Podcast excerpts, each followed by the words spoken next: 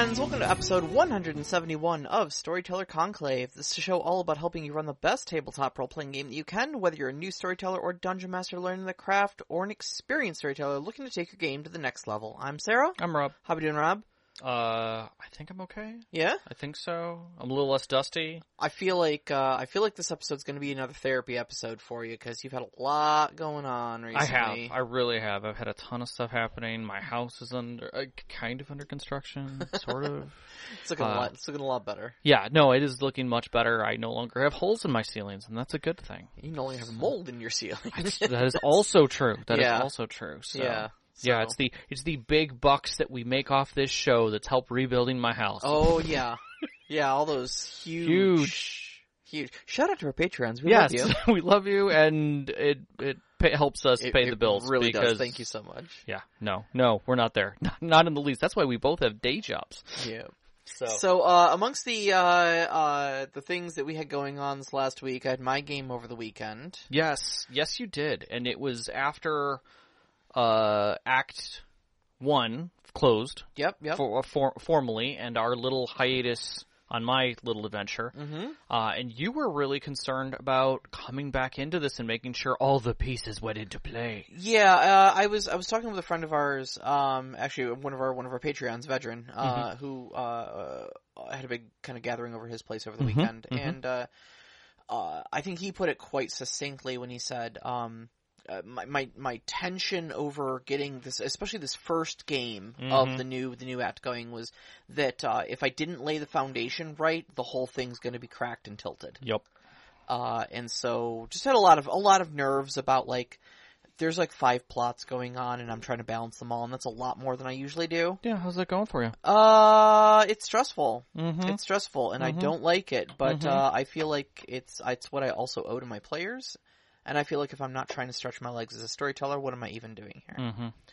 So uh, if you're not moving up, you got to be moving out. So Not to say that everyone has to run multi-thread ridiculous plots. No, Bread no, and no. butter still works just my, fine. My point is, you should always try to push yourself a little bit. If it is something you love, it is something you enjoy, you want to excel at, Mm-hmm. you should instead of getting comfortable behind your boundaries, should try to push them a little bit every so and then. Yeah, yeah. And but again, explore explore growth. Try try to stri- reach a little beyond what you did last time. yeah. Or don't and just enjoy yourself. I mean, Because sometimes you just need to rip off and, and do like a murder spree. it's it's fine. That's yeah. fine. That is fine as well. And it is now our second storyteller of the month, which means that it's our system spotlight. System spotlight. Now, I am not going to say that Mistborn is a murder hobo game.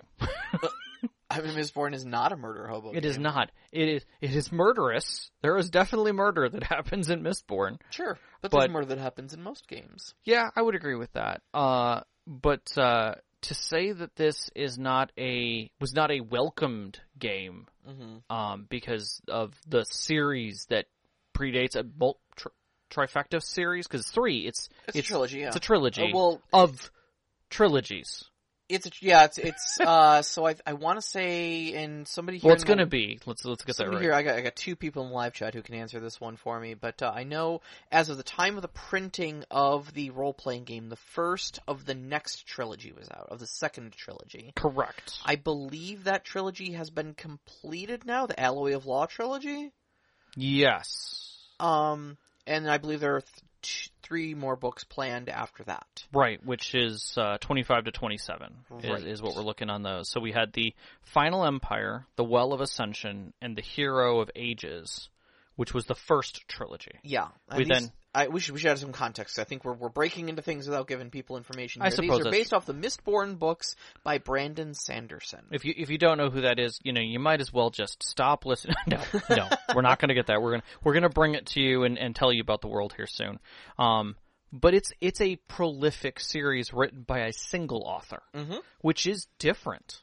Like usually once you get a setting that's this grand, like you know, especially one that is high fantasy, that's very accepted, it usually kind of turns into its own thing that people build off of.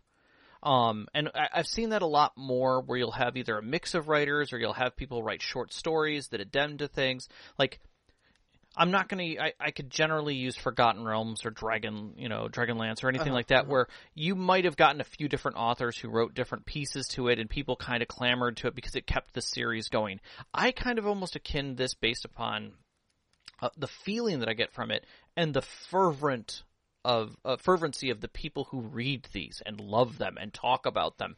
That it almost reminds me of someone like the Warhammer 40k novelization, where you've got this really strong core of a world and and setting, and then people clamoring to want more out of it. Well, I think people are clamoring to want more, but I don't I don't know that it's as prolific that that, that other people are going to be writing for it. Um, and especially being that Brandon, do not look up the fanfic. Well.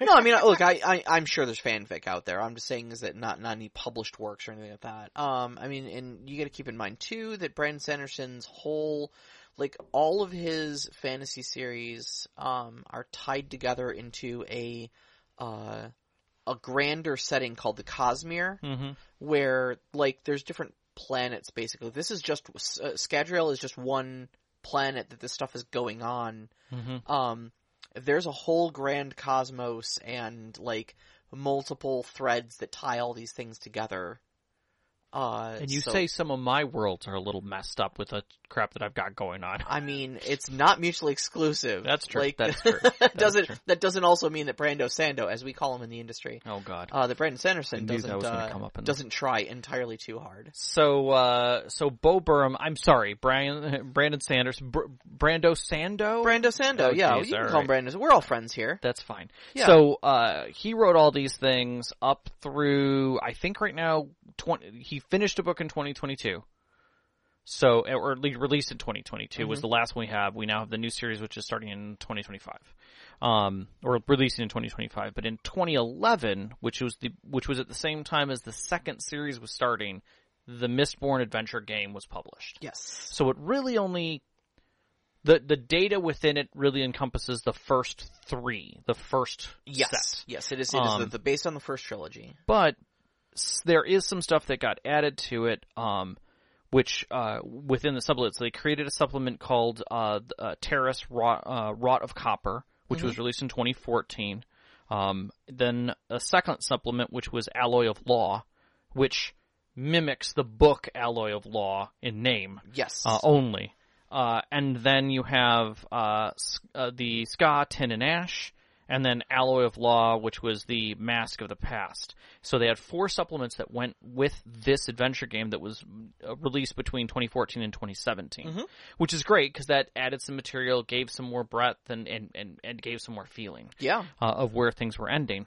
What's interesting about this in, in this whole setting uh, against this book is it really doesn't tell you where you need to be in the history of the book series. No, in fact, it does a really good job of uh, kind of giving you options. Um, even uh, towards the end of the book, they have uh, character templates for all of the main characters that yeah. you meet in the books. Yeah. Um, Kelsier, Vin, etc., etc.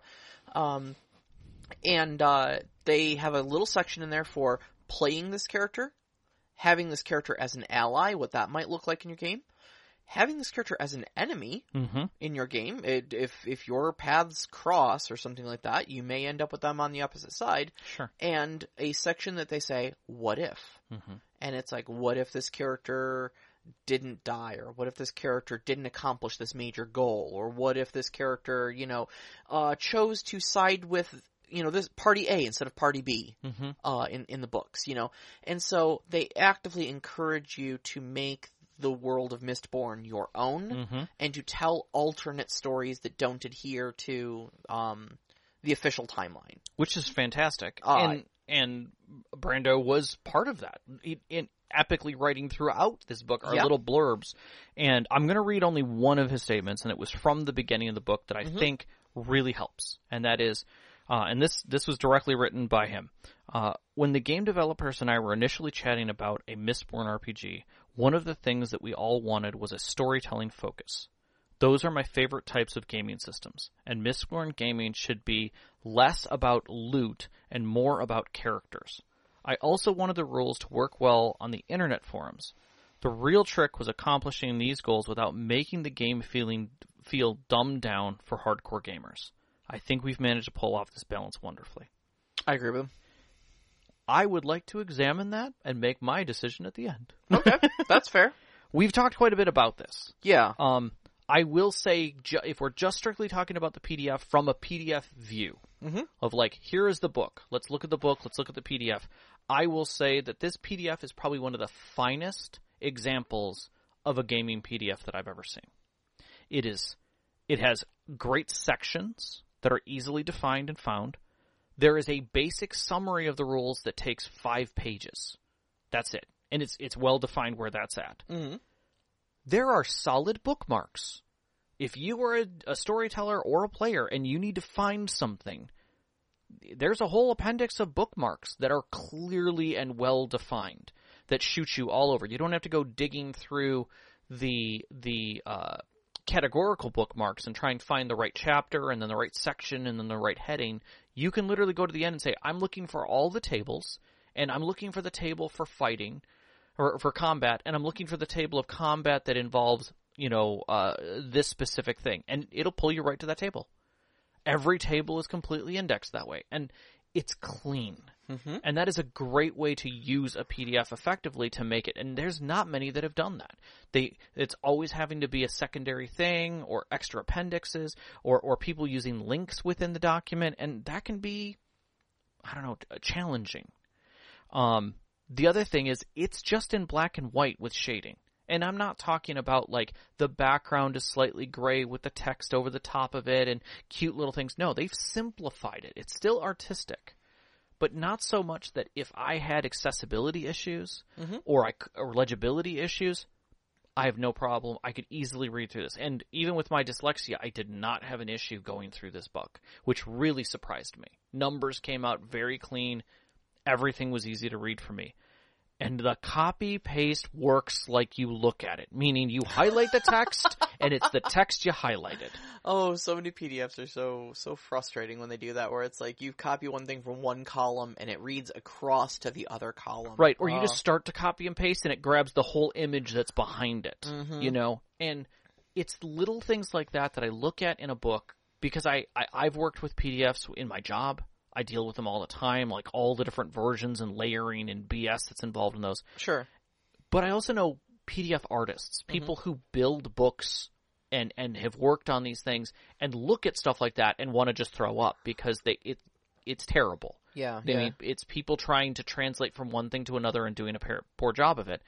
But this feels like someone really took the time to make sure it was clean. Yeah, it was it was very good. And when I realized that it was cross referenced, like there there were bookmarks in there that weren't just this is the flow of the book. Right.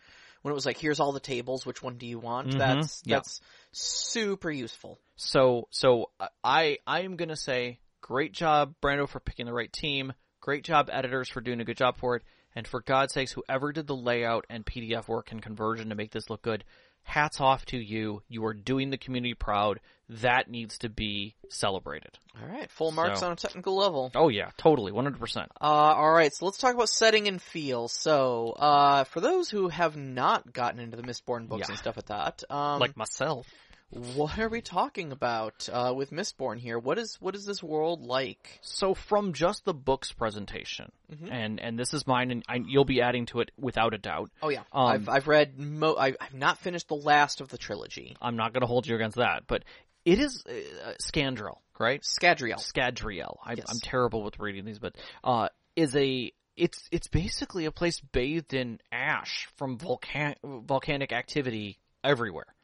That it's Yeah. that it's basically just a gray, blackish cloud that hangs over everything, a red sun, and shittiness.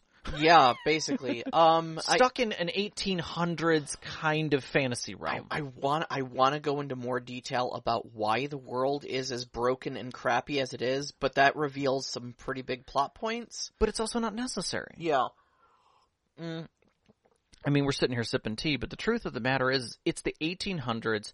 If basically, uh, effectively, uh, all of the volcanoes went off at the same time and kind of locked us in that state yeah, a bit. for like a thousand years. a bit, yeah. Yeah. Um, um, There's a supreme ruler. it's called he's called the Lord Ruler. He is Which- an immortal god king. Yes. uh, What is uh, what is it? Silver of Infinity or Sliver of The Infinity? sliver of Silver infinity. Yes. So he he is basically a god emperor who's Mm-hmm. been around for a thousand years plus, and uh, like nobody questions because he defeated the evil ones and and set this all up. Right. And it, it feels like a 40k kind of thing, or or even Dune for that matter. Yeah, you made a lot of parallels between Dune, being that there's there's a there's an immortal god emperor, and then you've got this noble ruling class all squabbling over Yeah. the resources on this Yeah. blasted wasteland of a uh, of a of a place. Yeah, So- and he's got, but but I, I go back to 40k in the sense that he's got this whole retinue that sit underneath there. These Yeah.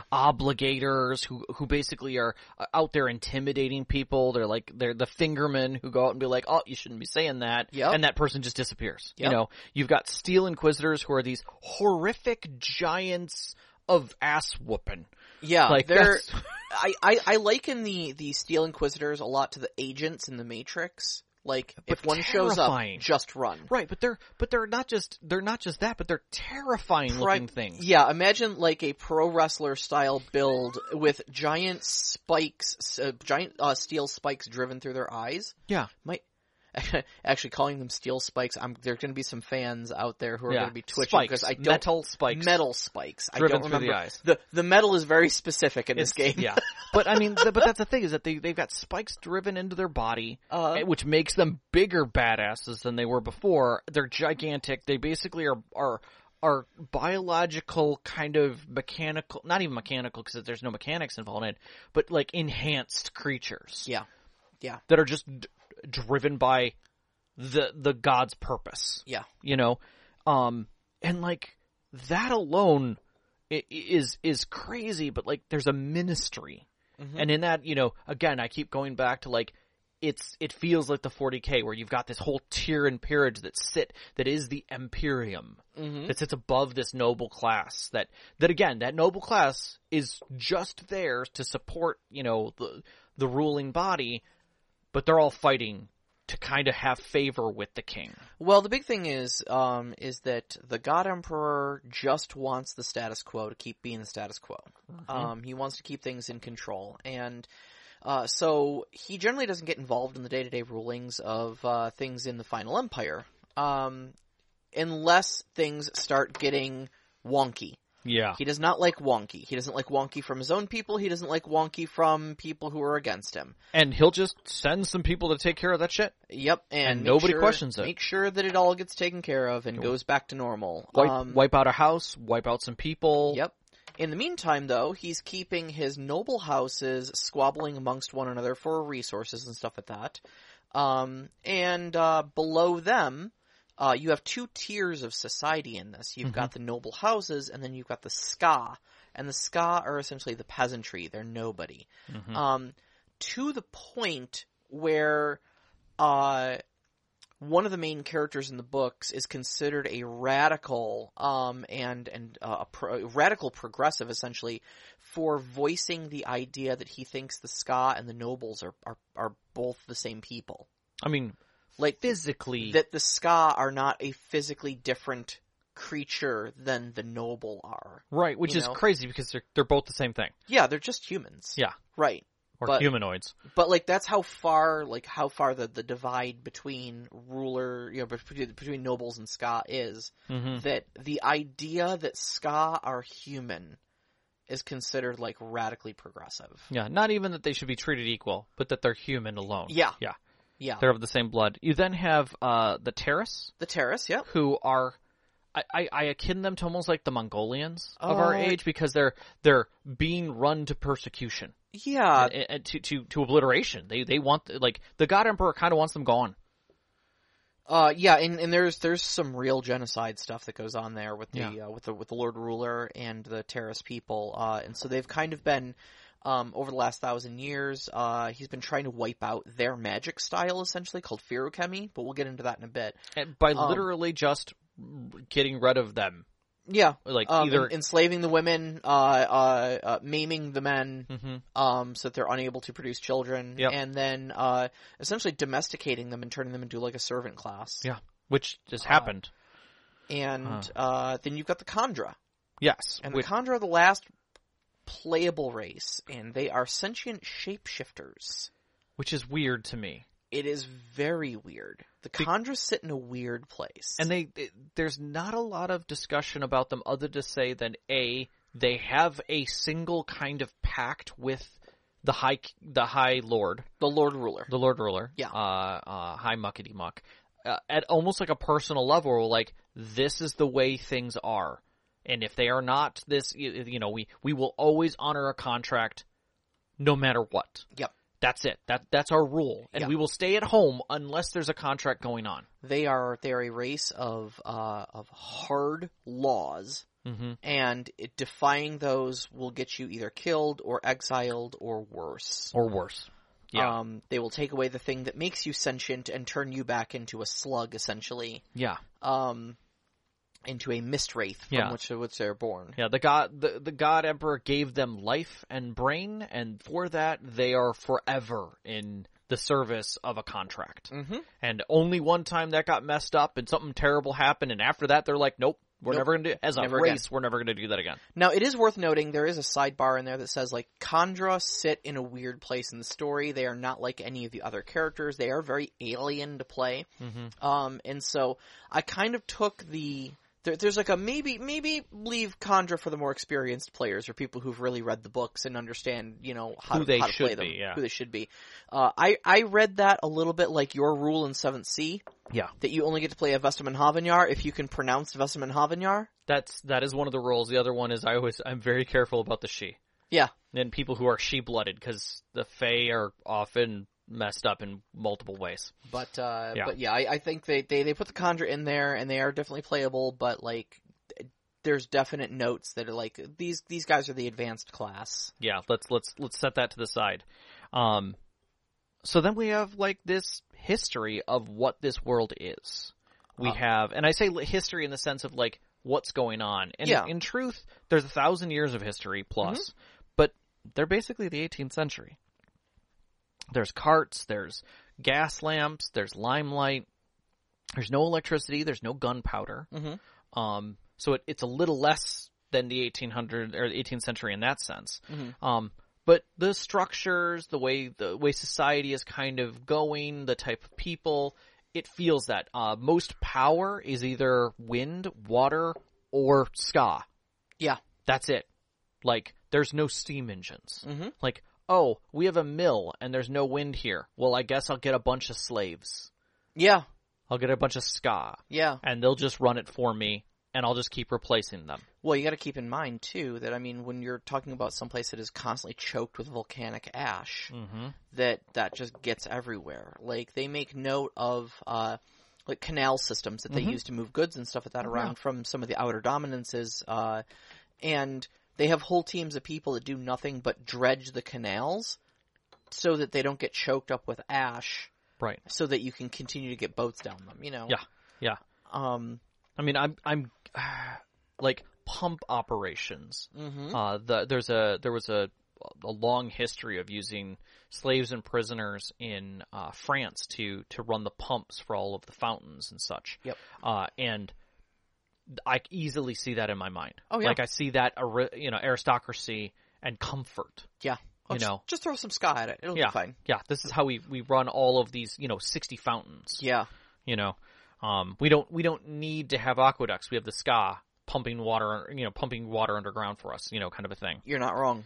Um, another thing that you brought to my attention was that there are no mages. This game has m- magic, and I put that in quotes, We're gonna but put it is not. Yeah, we're gonna put magic in quotes because nobody in the setting would ever use the term magic. Yeah. There are no mages from the standpoint of nobody wears pointy hats. Nobody says, "Ooh, I am a spellcaster." There are no high schools. You know, However, there are three magic systems in this game, effectively, yes. uh, in this in this world. Um, so you have Allomancy.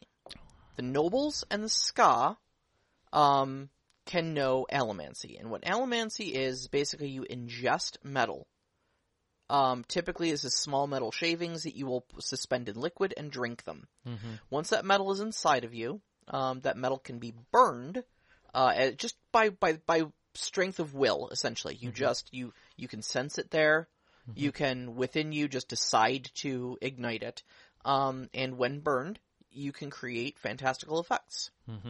Uh, however, each metal does one very specific thing.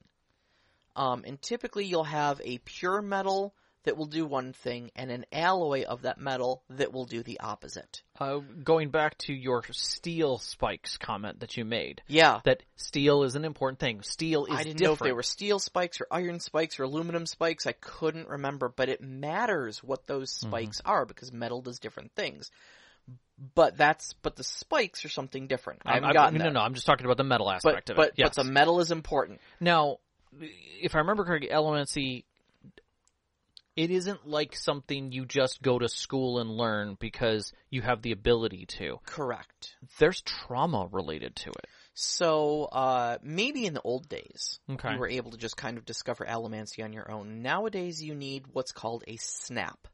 Right. Um, and a snap is essentially a traumatic event where your body decides that it needs to tap into its latent power of allomancy to survive. It's kind of like Deadpool. In in the Deadpool movie, Uh, they yeah. literally like did everything horrific to him that they could before suddenly he had his abilities. Right, right. So it's it's a genetically passed down ability. So you may you may have it, you may not. Some a lot of people may be latent allomancers and just never have a traumatic enough event to snap. Mm-hmm. Um, however, uh, a lot of people do because the Final Empire is a very harsh place, Mhm. and um, you discover through that trauma that all of a sudden, yeah, you can burn these burn, burn these metals. You can uh, make yourself supernaturally strong, or push metal away from you, or pull it Mhm. towards you, or uh, suppress or enrage the uh, uh, or, or inflame the emotions of others. Um, all sorts of different stuff that metal can do for you. Um, one in 100 uh, of uh, Allomancers, uh, what they call mistings, who can burn one type of metal. Mm-hmm. One in 100 of them become Mistborn, which is where they get the name from. And they can do all, of them. All of them. Yeah. And it's never, it's never like, oh, I can do two or three. It's like one or all of them. Right. You are either a misting or a mistborn, at least in this part of the history. Okay. It's a little cloudier once you get to book four, but we're not talking about that We're not to, we're not going there. So Um, so those are, uh, mo- if you read the books, uh, most of the characters you're dealing with are Allomancers. wonderful. Um, and then the second one is this uh, fer-. Feruchemy. Okay, I did get that Yep. right. And that's uh, that's the one that the terrorists have that they're trying to wipe out. Correct. This is an ancestral art of the of the terrorist people. Um, so you have to be playing a terrorist person to be a what they call a keeper, which Mm-hmm. is someone who who uses Feruchemy. And that's that's literally where you can hold metal. You can hold the energy. Hold energy in metal. Right. Um, so typically they'll have bracelets or necklaces or earrings and things like that that they call metalminds. hmm And uh, again, the metal is specific, so each metal does a, a specific function. But how feruchemy works basically is you store a physical attribute of yourself in the in the metal mind. While you are storing it, you are reduced in that. Um, So, say you're storing strength in a metal mind, you will be weak, feeble, have trouble walking around, basically just be lethargic. Um, but then, and you can just kind of at will stop, um, stop storing it, hmm and whatever metal mind you've stored it in will just have that stored in it. And then later, if you need to rip a steel gate off of a, uh, uh, you know, off of a doorway or something like that, you just tap into the strength you've got stored, Hmm. and you become the Hulk for like three seconds. That's awesome. Yeah. Why do I see a lot of uh, little old ladies kicking a lot of butt? mm-hmm. so, um, but again, trying to be wiped out. Yeah. Yeah. so Uh, very, very rare. And then the third one is hold on, I gotta scroll here. Well, go, if you can find it in It's front of you. called hemalurgy. Ah, that's what it is. Okay, and this is where the whole steel spikes driven through your eyes thing comes in. This is where those those guys specifically have some crazy crap going on, but it's not just them. Hemalurgy is disgusting. Mm-hmm. Um, so you take a pure metal spike, and again, the metal matters. Mm-hmm. It depends on what type of effect you're trying to create. You drive it through the body of someone who has the attribute that you're trying to steal. mm-hmm. Um, some of them just steal physical attributes like strength Mhm. or whatnot. Um, you can steal allomancy powers, Mm-hmm. and you can steal feruchemy powers. Ooh. and then you take this spike that you have killed another person with, and you drive that into your own body, or typically it's done by somebody else too. You have like a surgical procedure, um, and it implants that ability in you. Man. It takes a, a toll on you. It will diminish your, um, typically your, it drives you a little insane. Your, your, your, your, your mental and social facilities will, faculties will, uh, will slip away. Mm-hmm. But, um, so, you know, the Steel Inquisitors are not pretty people. Mm-hmm. They're very fearful and disgusting, but nobody can deny their power. So the the first thing I remembered on this, and some of our listeners who are World of Darkness fans may think of this a little like Diablerie, where you're stealing powers from another vampire at the moment before the moment of their demise. Oh yeah, And yeah. it, it very much says that. It's it's very much that, and it does take a toll on your soul. You can only do it so often before you don't have humanity left. yeah, And I, I see that written all over this. Yeah, and that's it's- it's it's telling. And at the beginning of the book, they uh, would of this specific book, they kind of speak to like, you know, Savage World and World of Darkness. And as you start looking through, you start seeing those taps from World of Darkness in Uh-huh. it, and it's definitely there. It's Yeah. definitely there. yeah. Uh, so uh, kind of one last thing to to kind of discuss with the metals. Like obviously, a lot of them are, are very common. Like you use iron for like in elements, you use iron for pushing, and Yeah. you use steel for pulling. Um, and whatnot. There is one metal that is very special um, to the setting, and that's called atium. Okay. Um, atium is a uh, super, super, super, super, super rare metal. No, rarer than that. Super rare. Yeah, it's Um, like rarer than titanium. Yeah, that's Gosh. used as essentially a currency. Um, in uh, a lot A of high dealings- currency at that. Yeah. Yeah, a lot of the dealings between the nobles and stuff like that. Yeah. Um, so, uh, the Lord Ruler essentially has control of like ninety percent of it, Yeah. and will divvy out small little stipends of it to his noble houses and whatnot. Um, essentially as payment, but also as a form of control because they'll all fight over the atium and stuff like that. Right. And the main reason the atium is um, uh, is important is because Mistborn, who can burn atium, mm-hmm. um, atium gives you the ability not to be strong or fast or uh, or push or pull metal or anything like that. It allows you to see about a second and a half into the future. Doesn't sound like much. And in combat, though, Mhm. that's a lifetime. So if I'm going to stab you and I know exactly where you're going to dodge, Mm-hmm. I know where to put the knife. Mm-hmm. And that's all I need. Yep. atium is, uh, essentially allows a Mistborn to kill anyone they want whenever they want. And uh, and I'll get to it later, but I feel that that is a very telling MacGuffin in the system. It is, yeah. like a very telling MacGuffin. I think It it's good for storytelling in general, but I think in an art in a uh, tabletop role playing game, it is it puts a point of order that this is a thing and Mhm. exists and does this and is is an offensive capability that is that is almost impossible to counter. Yeah.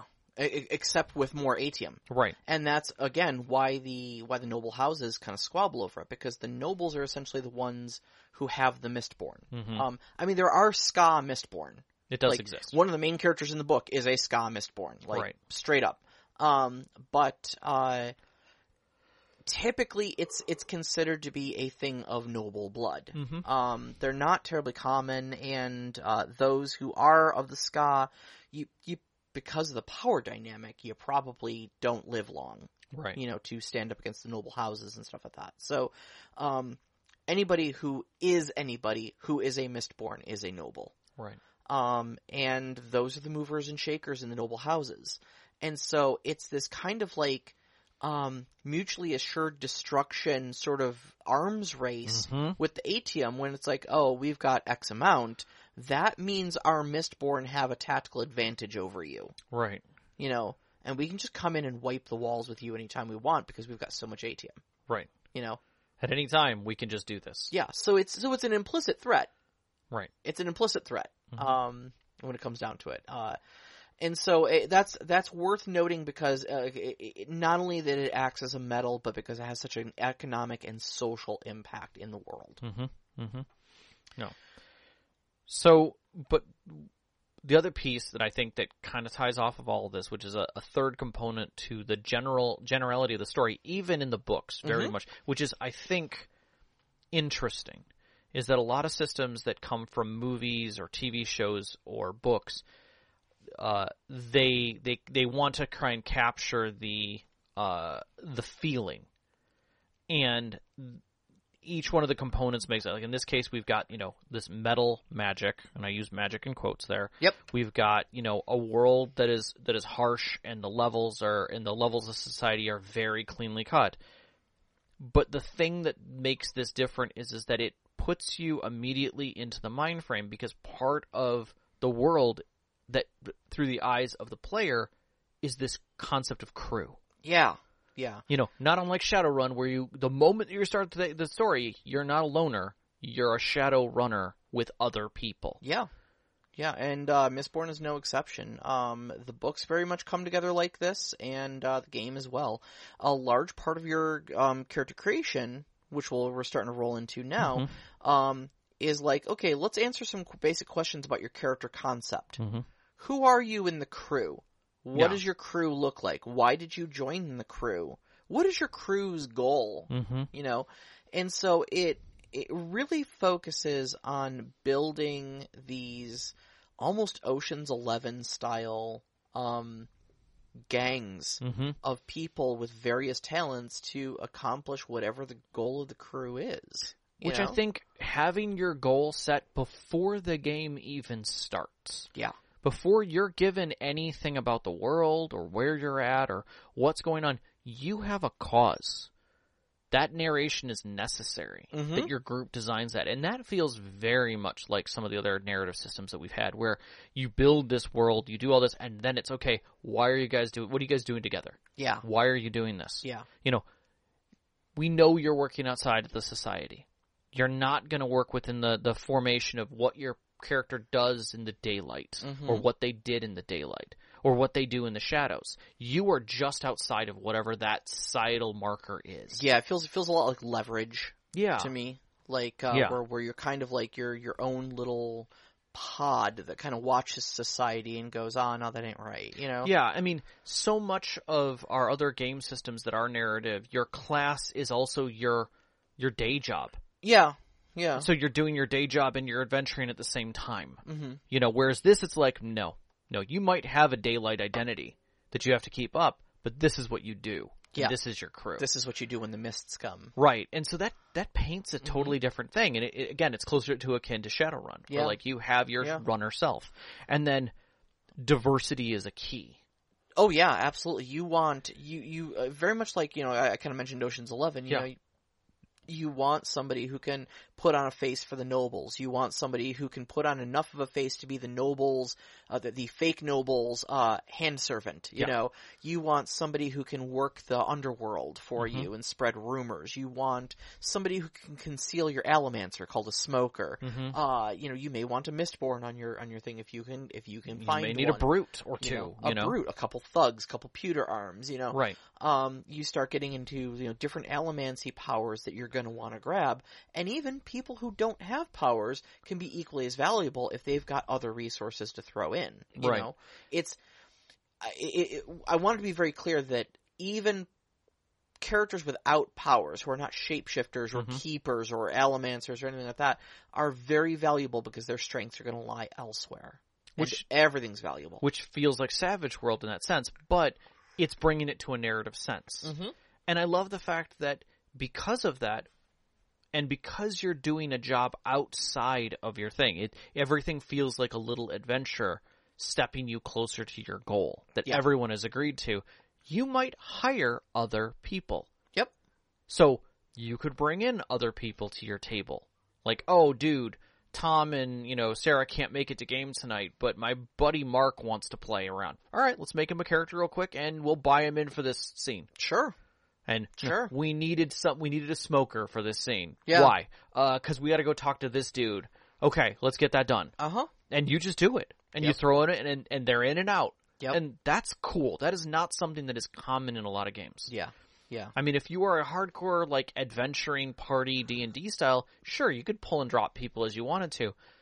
But you're not running a common plot then as well. It's not as well designed. Yeah, exactly. But this really has it. You might even be in the middle of something to need somebody off to be pulled in, mm-hmm. and I think that's a great way of uh, a great way for the story.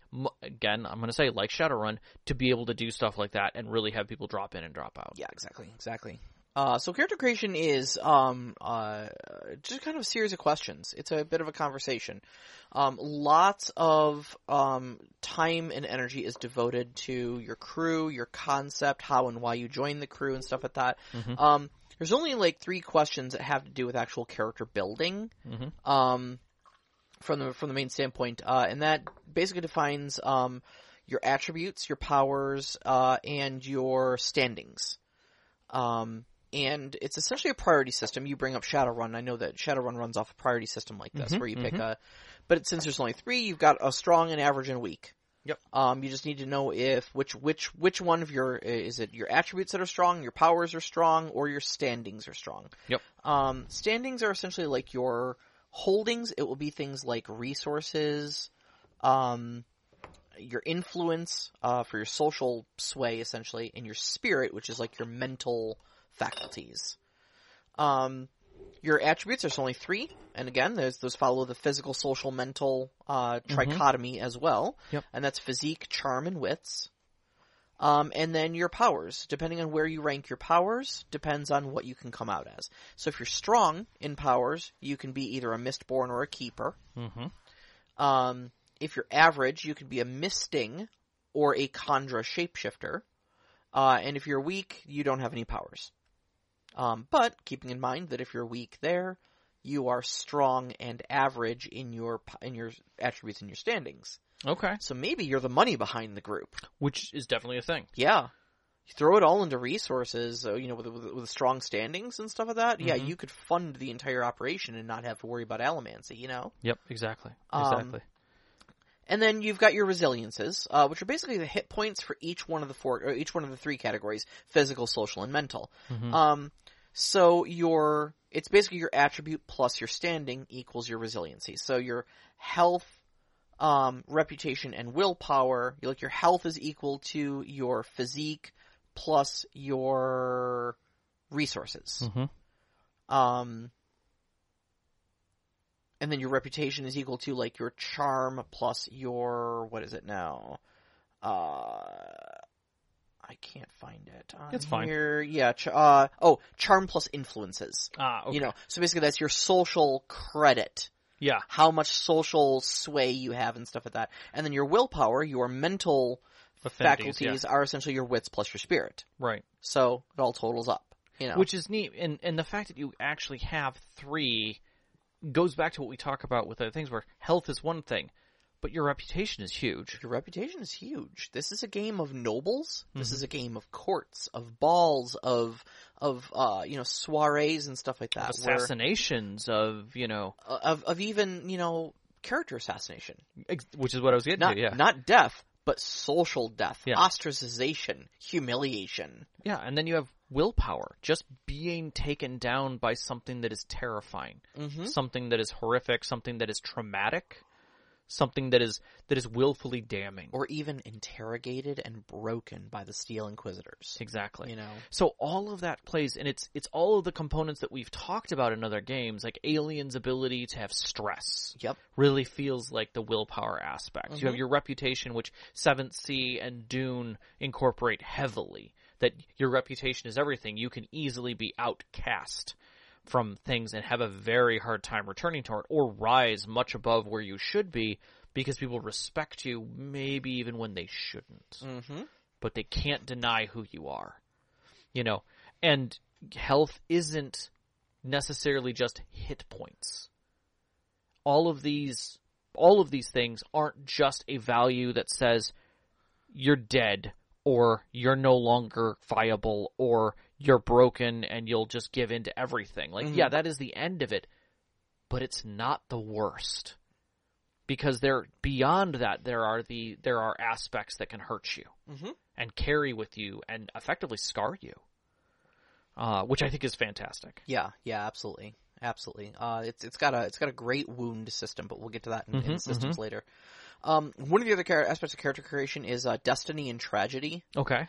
Um, and so like where it, it kind of sets a goal for your character, and it also kind of sets an origin story for your character. Like the straight up, they ask you like, "What's the worst thing that's ever happened to your character?" You know, Mm-hmm. um, because that's a huge driving force for a lot of people. Like, um, what was this? I think a couple of big, the, the Critical Role cast members were talking some Mhm. something effective like, you know, happy people. You know, why, why do you never meet a, a happy normal person? Mm-hmm. Uh, in in Dungeons and Dragons, it's like because happy people don't go adventuring. You know? No, they don't. Hey Bob, you want to go slay some vampires with me? Uh, nope. I am running a successful winery. You have good luck. You Yeah, know, go, go enjoy yourself. I Go mean, enjoy yourself. Yeah, It's the whole thing. Like, why is a noble going adventuring? He has people to do that. Right.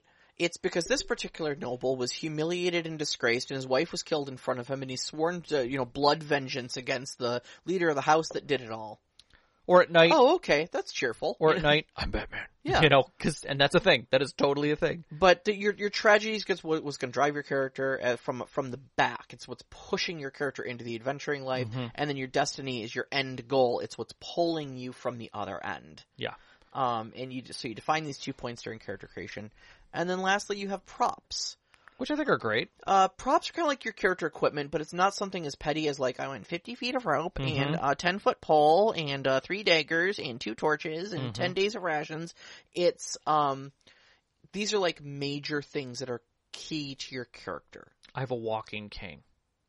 I have a, du- a dueling cane. Yeah, a dueling cane. Yes. You know, I, I have a pocket watch hmm that's that's you know beautiful. It's ornate. Yeah. You know, it's. Or your metalminds. Mm-hmm. uh, or vials full of metal Mhm. for for your for your allomancy, Mhm. um, or you know an obsidian dagger. Like Mhm. these are important things that will play into your things. So like all your day to day stuff, like I have a change of clothes. Cool. Everybody has a change of clothes except for the lowliest skaa. Like right. it's not noteworthy enough to put on your sheet. I have a mistborn props cloak. Are important. Yes. Yeah. Yes, Yeah. mist cloaks are important Yeah. because they help you hide when the mists come at night. Right, and it's it's those types of things that are are, are beautiful because they're simplistic, but they're they're symbols. Yes. They're symbols of your character. And when you, uh, there are there are things that with the uh, in in the, the game pacing called um, uh, breathers. They're not quite like long and short rest, but they follow the some of the same Yeah. mechanics. Yeah. Um, uh, and when you take a long breather, any lost props come back to you, Mm-hmm. either because of a contrivance of story that they are returned, or you are able to replace them. But because their props are intrinsic to your character, your props get replaced. Yeah. You get reset to zero on your props. That's beautiful. Mhm. That I love that. I love that. That's a great mechanic for that. So, do you get XP? Yes and no.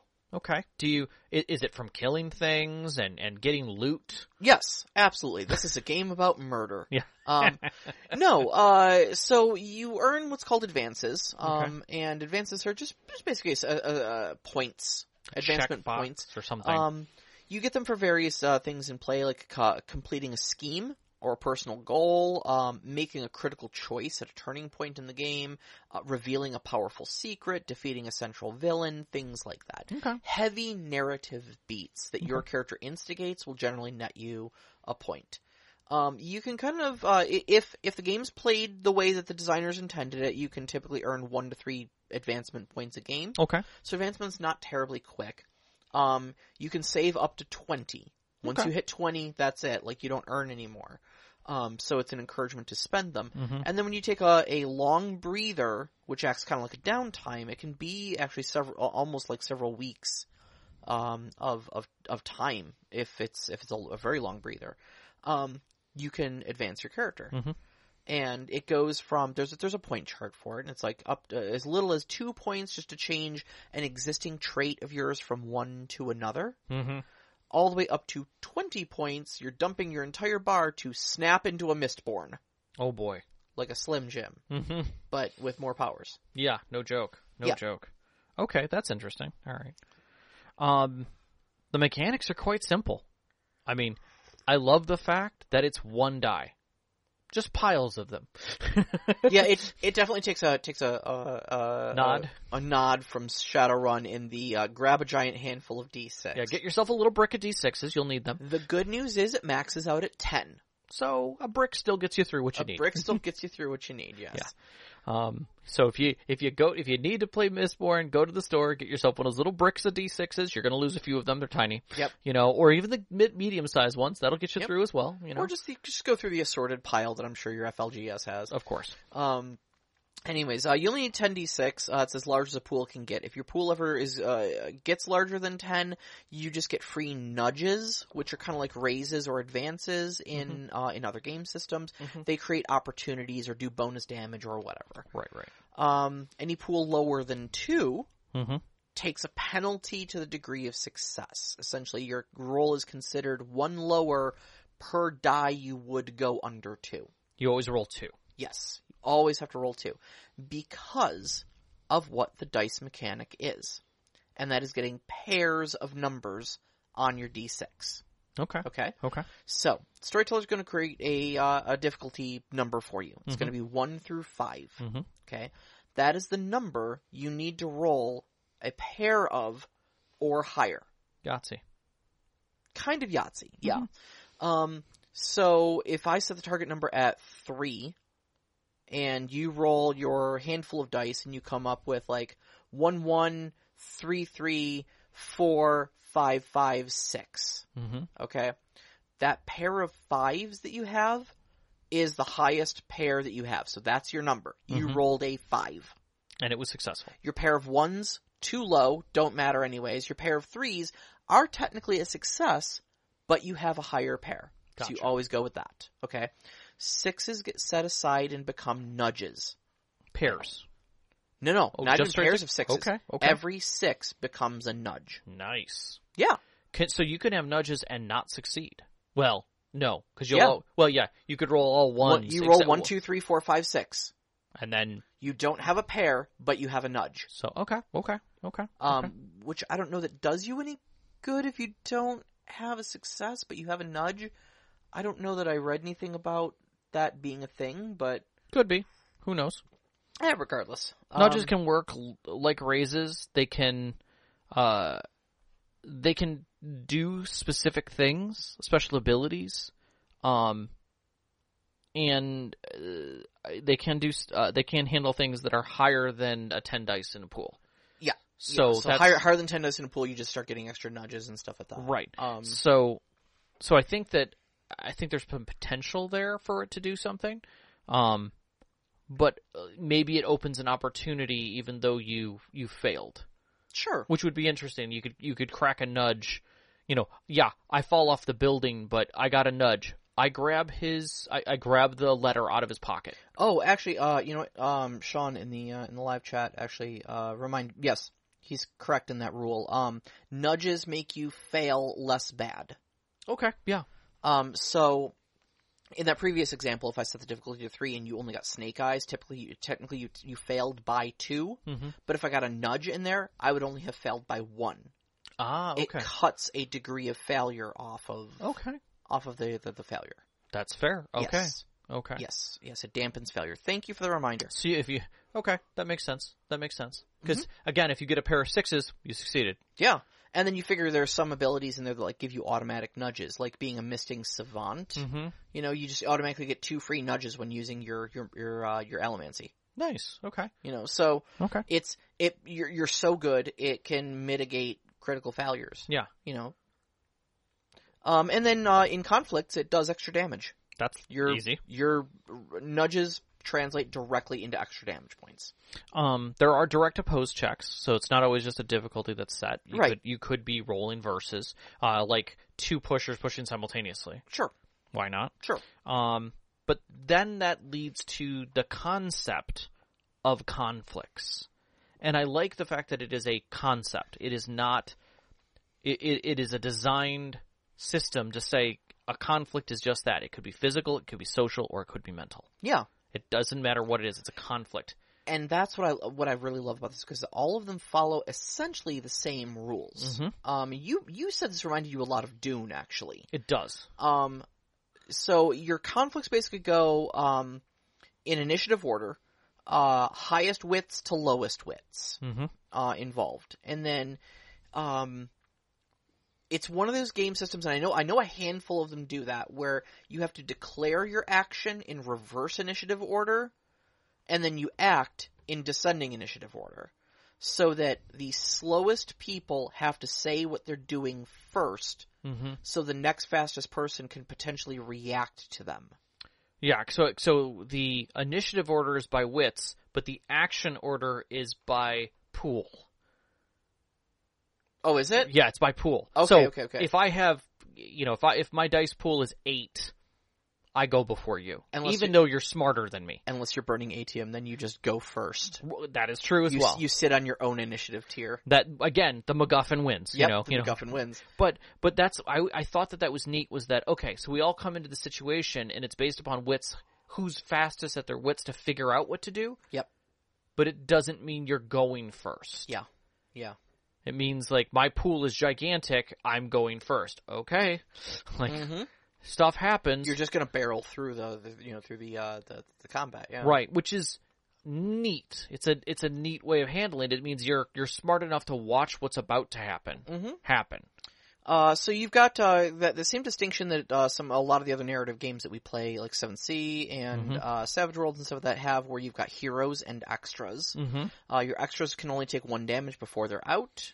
Um, so it's it's very cinematic in that that Yes. your your villains are the only ones you really have to like battle with. Your Yeah. extras are the ones you you throw a coin at them, they die, Mm-hmm. you know, sort of thing. you Um, breathe too hard on them. Yeah.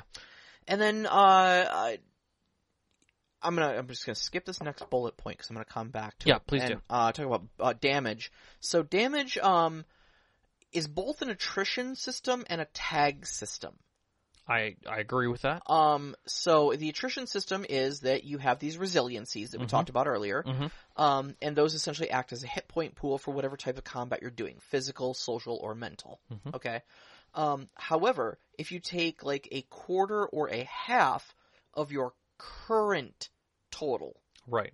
um, So, say I have so as you take more wounds, that that threshold will get lower and lower. right. Um, you will take what's called burdens. And this is a neat system for me. And now burdens are essentially just tags. Um, Mhm. If you've played Fate, Mhm. uh, they're they're aspects Mhm. essentially. Mhm. Fate actually has a very similar um, wound system Mm-hmm. in that you, uh, congratulations, um, you took two physical damage, but also you now have the burden leg wound. Mm-hmm. Okay, and other people can exploit that Mm-hmm. if you have a trait, but this negative, this negative trait, this burden that um, acts in favor of one of your opponents, they get an extra die for exploiting it. So leg wound might be applicable if now like somebody's fighting you, they're going to try to hit you in the leg to exploit your balance and stuff Mhm. like that. But also if you're in a chase, you're going to be running slower because of a leg wound. Mm-hmm. So now this thing goes into a chase scene and they are still exploiting that burden of yours. But what's interesting is is that, and you're talking about it in a physical sense. There are just as easily in your willpower, your your social sense. You could you could have a minor uh, mental situation, which is going on, or, Yeah. or or just your spirit could be a little bit. You're depressed, Yeah. You know. So that's going to weigh on you in different ways, and somebody can dig at that depression Exactly. and Um, exploit it. And then from a social standpoint, your burdens can be things like ostracization, humiliation, Mhm. um, just a bad reputation, Yep. you know, um, being known as a bit of a troublemaker. Mm-hmm. I mean, that's just pe- people won't want to invite you to their things. People won't deal with you in the same way, you know. Yeah. Um, and so yeah, uh, and these come in like uh, uh, t- uh, serious ones, which are temporary, grave, which are long lasting, um, and mortal, which are permanent. Yes. So the, from what I was reading, the temporary and the long lasting, you can use your advancements to get rid of. Yeah. But uh, during rest periods, yeah, there's a cost for it. It, it goes out, so it's another way to spend your advancements. Mhm. Uh, but also, or, or they can go away on their own. But I take that back. If you rest, you can choose that the only thing you do is to get rid of those. Yeah. The mortal ones you can drop with advancements, but it's costly. But it's costly. Yeah. So like you get a heavy wound, physical heavy wound that you know maybe maybe you lost a hand, maybe Yeah. you Maybe you lo- maybe you're scarred in the eye. Oh, uh, music. Oh, geez, let me get that. thanks for thanks for reminding us about that in the live chat. There, sorry about that. We we typically when we run long, we uh we pause the the playback so the music doesn't automatically start at the one hour mark, and uh, we forgot to do that this time. We got very excited Too about much this game into system. this. Yeah, this is that's my problem. So uh, we we apologize. I apologize to your listeners. Sorry about that. Yeah, so let me go back. So, so again, like I'm saying, is that uh, you have these burdens that are both uh, that are not just physical, that are are social and carry with you. Like you can apply those to enemies just as easily they can be applied to you. So this is another point in the game where they're they're ta- where they're teaching you how you handle things. Fates that are worse than death, fates that affect the story. Like uh, we were talking about, you know, social death is one of the worst things that can happen because again, we have a social strata that is exceptionally strong. You know, where the uh, where you have, you know, you you've got the, the the lords people, you've got this high class, you have the skaa, Mm-hmm. right? To tear someone from that noble class down Yeah, to a skaa, uh, you could never make them a skaa. but You could never make them a skaa, Right, but, but you you- could utterly get them ostracized as a noble to the to the idea, the fact that nobody would ever talk to them again. Well, and somebody might actually go and assassinate them. Sure. You know, out, out of just pity. Sure, Like you, you, you, you're probably better off just having be not be part of your home. I'm anymore. also sure that if you strip a noble down uh, far far enough that no noble will give them any sort of aid or succor, correct. uh, that the skaa will want to have a word with him. exactly. Yeah, And and that's the kind of thing is is that you've you can do that. And I I dare say that that base mechanic ringing in this game is another point of light saying, "Hey, look at me. Yeah. I'm teaching you something specific about this world." And I'd asked you before the game a very telling question of that is and and I'll bring it back up again later is is this showing us how this world really runs? Yeah. You you answered it pretty succinctly. But let's let's get into the running of the game and the feel. yeah. So uh, the general feel of this, you know, obviously this is not a this is a, this is a very narrative heavy heavy game. Where this is not a game we're going to be grinding levels and and you know, uh, killing things for. mm, Excuse me, uh, killing things for XP and stuff like that. Um, In fact, some of the, one of the classes you, you can't kill unless it's specifically in your contract. Yeah, the the, con- the Kandra cannot kill. Yeah. Uh, it is considered a grave injustice to to take another living life. Yeah. Um, uh, but yeah, it's it's uh, very heavily narrative, based around the crew, based around the draw, uh, the the uh, uh, the job that you're all kind of gathered to do and whatnot. Um, I say I, I I'm I'm I say Ocean's Eleven a lot, but it is not a heist game in the proper sense. no. Um, like you're not always stealing something. You might steal something in pursuit of your goals, but like it's not. You're you're gathered together for a purpose. it's leverage. It's leverage, yeah. If you've seen the see, seen the show Leverage, it feels a lot closer to Leverage because you're doing something for a purpose. All right, let's go steal a noble house. There we go. Yeah. yeah. Um, Let's go make a racehorse. Yeah. uh, one of the things I really like about uh, uh about the game, honestly, is the beats and the breathers. Um, in in that you've got so beats are kind of what takes the place of rounds. Mm-hmm. Um, and they don't really use rounds in the hard sense that like Dungeons and Dragons does, where it's like a round is six seconds. Right. Period. Uh, beats are whatever length of time they need to be, and it is whenever the players get an action. Mm-hmm. Okay, you can only act once per beat, even if the beats are like a month of time. Mm-hmm. Um, and you're probably thinking like, I can accomplish all sorts of stuff in a month. Sure, but we're not telling that story. It's Mhm. not a moment to moment thing. What that beat represents is what is the most important thing you did that month? Yeah. Was that one moment where you went to that one ball and name dropped a noble and caused all sorts of a stir there and stuff like that that did X amount of social damage to your villain? Exactly. Cool. Exactly.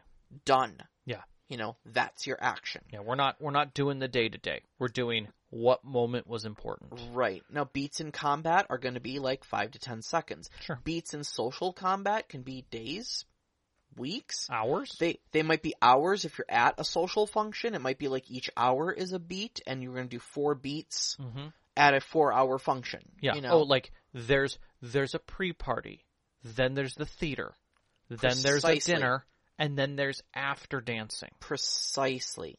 Um, and who knows? I mean, a fight might break out, and then we were going to turn our beats into, you know, seconds long beats because now we're in we're in physical combat. You mhm. know, um, something like that. Yep. Um, likewise, breathers are kind of your long and short rest. You've got short breathers and long re- long breathers. Um, your short breathers are like from an hour all the way up to like a day. Mhm. Um, you're gonna like recover half of your lost resiliences. You can store some, uh, actually a decent amount of charges in your Feruchemy metalminds. Yeah. Um, and then there's long breathers, which can be multiple days, maybe even weeks Mhm. of just downtime. Yep. Not everything happens, you know, on a very quick adventuring day like a, like a lot of your other games do. Uh, and so you may have just these long periods of time where, like, you need to just recover all of your resiliences. You're going to get all of your spent standings back. Um, you replace any lost props, like we Mhm. talked about earlier. Mhm. Uh, and I know uh, Knox in the Box was asking about this in the live chat. Um, you can store an immense amount of stats in your Feruchemy metalminds Mhm. over a long breather. Yep. Uh, it's like 30 times your rating or something like Oh, that up to your maximum. Yeah, it's huge. But you're you're storing it But you're storing it. Yeah. Yeah. to crack out later. Yeah, sure. Sure. But I mean, you've got like a, a couple weeks to do so. Why Sure. not? You Yeah. know? Yeah. You store a little bit each day. That starts adding up. Yeah. Um, But that's what you do. So yeah. And then, of course, the long, long breather is where you can spend your advancements to improve your abilities as well. Mhm. Um, so there's this very fluid sense of time of just what does it need to be? Mhm. What is the storyteller going to set it as? What does the scene demand? right. You know? And if you note, nowhere in here are we talking about balance. yeah. It's not necessary. Yeah, because it's more it's more about the story than it is about any numbers or anything like that. You Yeah. know? Your character may be advancing. Like another character maybe just holding on to all their advancements to Sure. become a Mistborn. Mhm. That's one of their goals. Is so it's like as a player, but their character might be, I want to be the best that I can be. So they're learning and exploring and and waiting for that that moment that might birth them. Yeah. You know, because they're Yeah. expecting it. Yeah. You know, but no other advancements happen. In that case, they're they're not going to be at the same level as everyone else. Mm-hmm. So Uh, another another big area of focus in the game, uh, this gets a kind of an entire chapter in the running the game section, is about secrets. secrets, Um, and just that secrets are kind of the fuel of play. secrets. Secrets. I'm just gonna keep Um, doing this. You keep doing this. so, uh, they, there's a little section in there, um, like what role that secrets play in the uh, in the story. because they're Um, kind of a tool in social encounters. yeah, Because yeah. you can drop secrets on somebody or expose a secret. Sure, sure. Um, and, and then there's a big section on how to employ secrets, Yeah. like as clues, Mm-hmm. as special abilities, Yep. you know, uh, like trump cards, as leverage Mm-hmm. uh, against uh, against an opponent, um, as weapons. Yeah. Uh, absolutely, releasing a secret to humiliate somebody at a at a ball, you know, some something they don't want to get out, as MacGuffins. Mm-hmm. You know, oh, if the secret of this ever happen, you know, ever ever, ever gets out, you know, disaster will strike, so we have to guard it, and these other people want to know it, and there's your MacGuffin, you know. Mhm. Um, and as turning points, you reveal a secret, and all of a sudden, it's a hard move that shifts the landscape for you I mean, because what you thought you knew before the secret is not what you know now. exactly. And but even as like normally we don't think of information as a MacGuffin, Mm-hmm. but this game because it has social, because it has will, like it is something that can be taken from you. Oh yeah, oh yeah, absolutely. and I, I that's uh, another beautiful aspect of it. I mean, you got you you got to remember this is a world where you have the steel ministry, you know, uh, where you've got the the obligators that are constantly the watchful eyes of the Lord Ruler, Mm-hmm. and like, you know, you wonder why mistings that can burn atium disappear in the night. Mm-hmm. You know, it's because information like that is a uh, it's it's a weapon, and it's strictly controlled by people with power. You know. Yeah. How do you think the nobles stay nobles and the skaa stay skaa? You don't think the skaa outnumber the nobles? Yeah. But why are they still under the nobles' thumb? Why are they still? Why is why is after a thousand years the final empire the same way? Because they learned. Because they learned. Because everything is controlled, and information is dangerous, and information is Power. Is power. Yeah. Yeah. Yeah. If Yeah. you don't think a skaa isn't selling information to make their life better. Oh sure, sure, absolutely. Yep. And better is in quotes. Yeah. Uh, so you asked, uh, what does the game teach us? Yeah, and I wanted to put this in before we even get into final thoughts. So, the game, as far as I can tell, and the way that I read it mechanically from just the book, because I haven't read the books, like the the, the actual Mhm. uh, uh, t- true narrative behind this, I feel like it's deadly for a reason. Oh, it is. It is. Like literally, there's the MacGuffin object in the game, this uh, ATEM, ATM, Yep. that is uh, unequivocally a, a plasma cannon. It's like- an I win card, yeah. Yeah, it's it's the trump card, it's the I win card, it's the whatever it needs to be effectively to basically stop whatever bullshit is going to happen. Mm-hmm. To be used on either side at the appropriate time, but regardless, it is deadly. And deadly is a strong D. It's it's the I move faster than you, therefore I or I see what you're doing, therefore I can stop you. Yeah. And that is deadly Yeah. with a capital T. Uh, and I mean, you you consider some of the other aspects that are in this game too. I mean, the Steel Inquisitors, like I said, are very comparable in in, in narrative sense to like the agents from the Mhm. Matrix. If you see one, just run. Yeah. because they are that deadly. They Be prepared that they're not for you. well, hemalurgic spikes that allow them to use both allomancy and Feruchemy. Yeah. And enhanced physical stats on top of that. They are scary. Yeah, they can literally just hulk out and be better than you at everything you're doing Yeah. Yeah, exactly. with Um, with no rational thought behind it. Yes. Uh, and just pure malice behind it. Mhm. Um, and fanatical devotion to the Lord Ruler. uh, but you, so you've got, you, you- it, it's a world that includes that. Mm-hmm. It's a world that includes, um, like one of your more common mistings is called a coin shot. Yeah. Uh, they use, uh, iron to push metal. Mm-hmm. And when I say they can push metal, I don't mean like, oh, little telekinetic nudges. No, I mean they are called coin shots because they take coins, which are metal objects, and propel them at essentially railgun speeds. They're Magneto. They're Magneto. They are they are essentially the firearms of this setting. Mhm. Uh, in the example of physical combat in the book, Mhm. um, there's a moment where there's a guard that is fleeing, and one of the hypothetical players asks the storyteller, "What is the wall made of that this guard is behind?"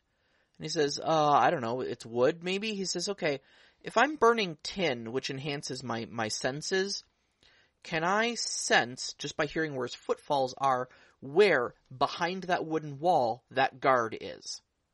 And the storyteller goes, "Okay, I'll allow it if you're burning only if you're burning tin." Mhm. is okay, cool. I'm a coin shot, so uh, I'm just gonna put, you know, a handful of coins through the wooden wall and try to kill the guard. Because we need to stop him. That is the velocities that coin that you know that iron can push, you know, uh, metal at. Yeah, it's it's effectively using a you know a, a, an M16 and spraying the wall. It is. It is. But so you know, you consider that like this is a setting where we don't have we don't have gunpowder, but we still have firearms. mm-hmm. They're just called allomancers in this. Well, and know? the other thing is, is that somebody pushes something at you, you can push back, but there's effects. It's Mhm. it's neat, but again, still capital D deadly. yeah. Like you're gonna have problems. Um, uh Heatsink uh, Sean puts in the uh, in the live chat uh, force equals mass times acceleration squared is still in play for pushers and pullers. that is true. That is Uh, true. and and that is that is true. There's a uh, uh, a whole thing about pushing and pulling that has to do with the mass of the objects that you're pushing and pulling relative to your own. yeah, So if you try to push something that's bigger than you, you push yourself off of it. right. And if you try to pull something that's bigger than you, you just move towards Or it. if it's well anchored. Yeah, yeah. Yeah. Um, because if it's if it's anchored to like so ripping a padlock off of a wall, Mm-hmm. if it's anchored to the wall, you're just pulling yourself towards the wall because it essentially has that mass with it. you Right. know? Or I had come up with the, or I was talking where like something, somebody flings a coin at you and you push the coin that's being flung at you, you could propel yourself. Yeah, you could Out a window or something. because something, you've already got all that velocity heading towards you, Right. and now you're pushing off of it. So yeah, it's, Yeah. Uh, Plus, if they're still pushing, mm, they might get flung as well. yeah. There's there's some interesting physics puzzles that you can do with allomancy. But it's all narrative. It really, it's all It's great. flexible. it's great. Um, and and that's kind of one of the reasons why like I didn't get into the magic system because the Mhm. magic system is um written directly almost into the world building. They don't talk about the magic; they talk about the metal. hmm Um, and like I mentioned before, you you don't have mages. Like nobody's going to use the word magic. You just have allomancers. You know, Mm-hmm. it's just a thing you can do. Nobody has got a big gray beard. Nobody's wearing a pointy hat, Yep, yep. waving their fingers around, casting spells. These aren't spells. Mhm. They're just physical abilities.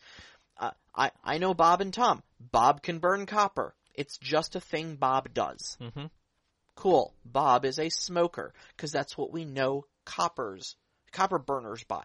Mhm. They're called smokers or copper clouds because they can hide other allomancers near them. Mhm. You know, um, we call we call John a coin shot because he burns iron And can shoot quarters across the room and, and kill can, people. Can shoot quarters across the room and kill people. Like it's just a thing they do. right. You know, it's not magical spells. And so when they start dis- in, in, in, in the game, the game handles them essentially just like an attribute, just like everything else. So I might have, you know, physique of four, uh, wits of five, and, um, you know, whatever else, and I might have pewter of three. Okay. And that's just it. Anything that I can burn pewter for, I can just use that rating. hmm You know, um, I want to use my pewter to enhance my physical strength. Cool. Add your three to your physique. Mhm. Done. Simple. It's just that simple. So, All right. So the second thing, which I'll go back to, which we were talking about injuries, was burdens. burdens, okay? And I felt that because hard burdens, like the, the top end burdens, Yeah, sure. can only be recovered by the one thing that you get to advance your character. Effectively, you have to spend XP, we'll Yeah. use that term, to get rid of it. That right now, that tells me that they're important to the story. Yeah. Not only do you Yeah, so. can you gain advancements by affecting someone else's burden. Mhm. Like if, if I've got an NPC and he's got a wound on his leg that we gave him two scenes ago, and I grind into it during the attack and like remind him of what he's done Yeah. and the people, like that'll give me an advancement. Yeah. The storyteller would be like, "Wow, that was dark. Here's your advancement." Yep. And it's like, okay, that right there being written in, not unlike drama dice in Seventh Sea. Like, Mhm. you do something heroic, you get a drama die. If you make everyone laugh and you get a drama die. That teaches you about drama dice and why they're important in the game and how you can spend them. Sure. This literally tells you, mess with people. Yeah. Show their problems. Um, because it's a game, um, not necessarily about murder. You know, I mean, like, uh, sure, look, killing happens and stuff like that, but this is a game that involves a robust social combat system. This is Yeah. a game that involves a robust mental combat system, um, and uh, a lot of like some some of your allomancy abilities, your your uh, your rioters and your soothers can manipulate emotions and stuff like that. Like there's a very heavy social aspect of this game where you've got nobles you have, they're having their their balls and their soirees and stuff like that. You know, um, and so there is a de-emphasis on kill away your problems. Mm-hmm. You know, killing is a solution, I suppose, It's, it's too easy as well. but it's more a game of creating advantages. Yeah. Okay.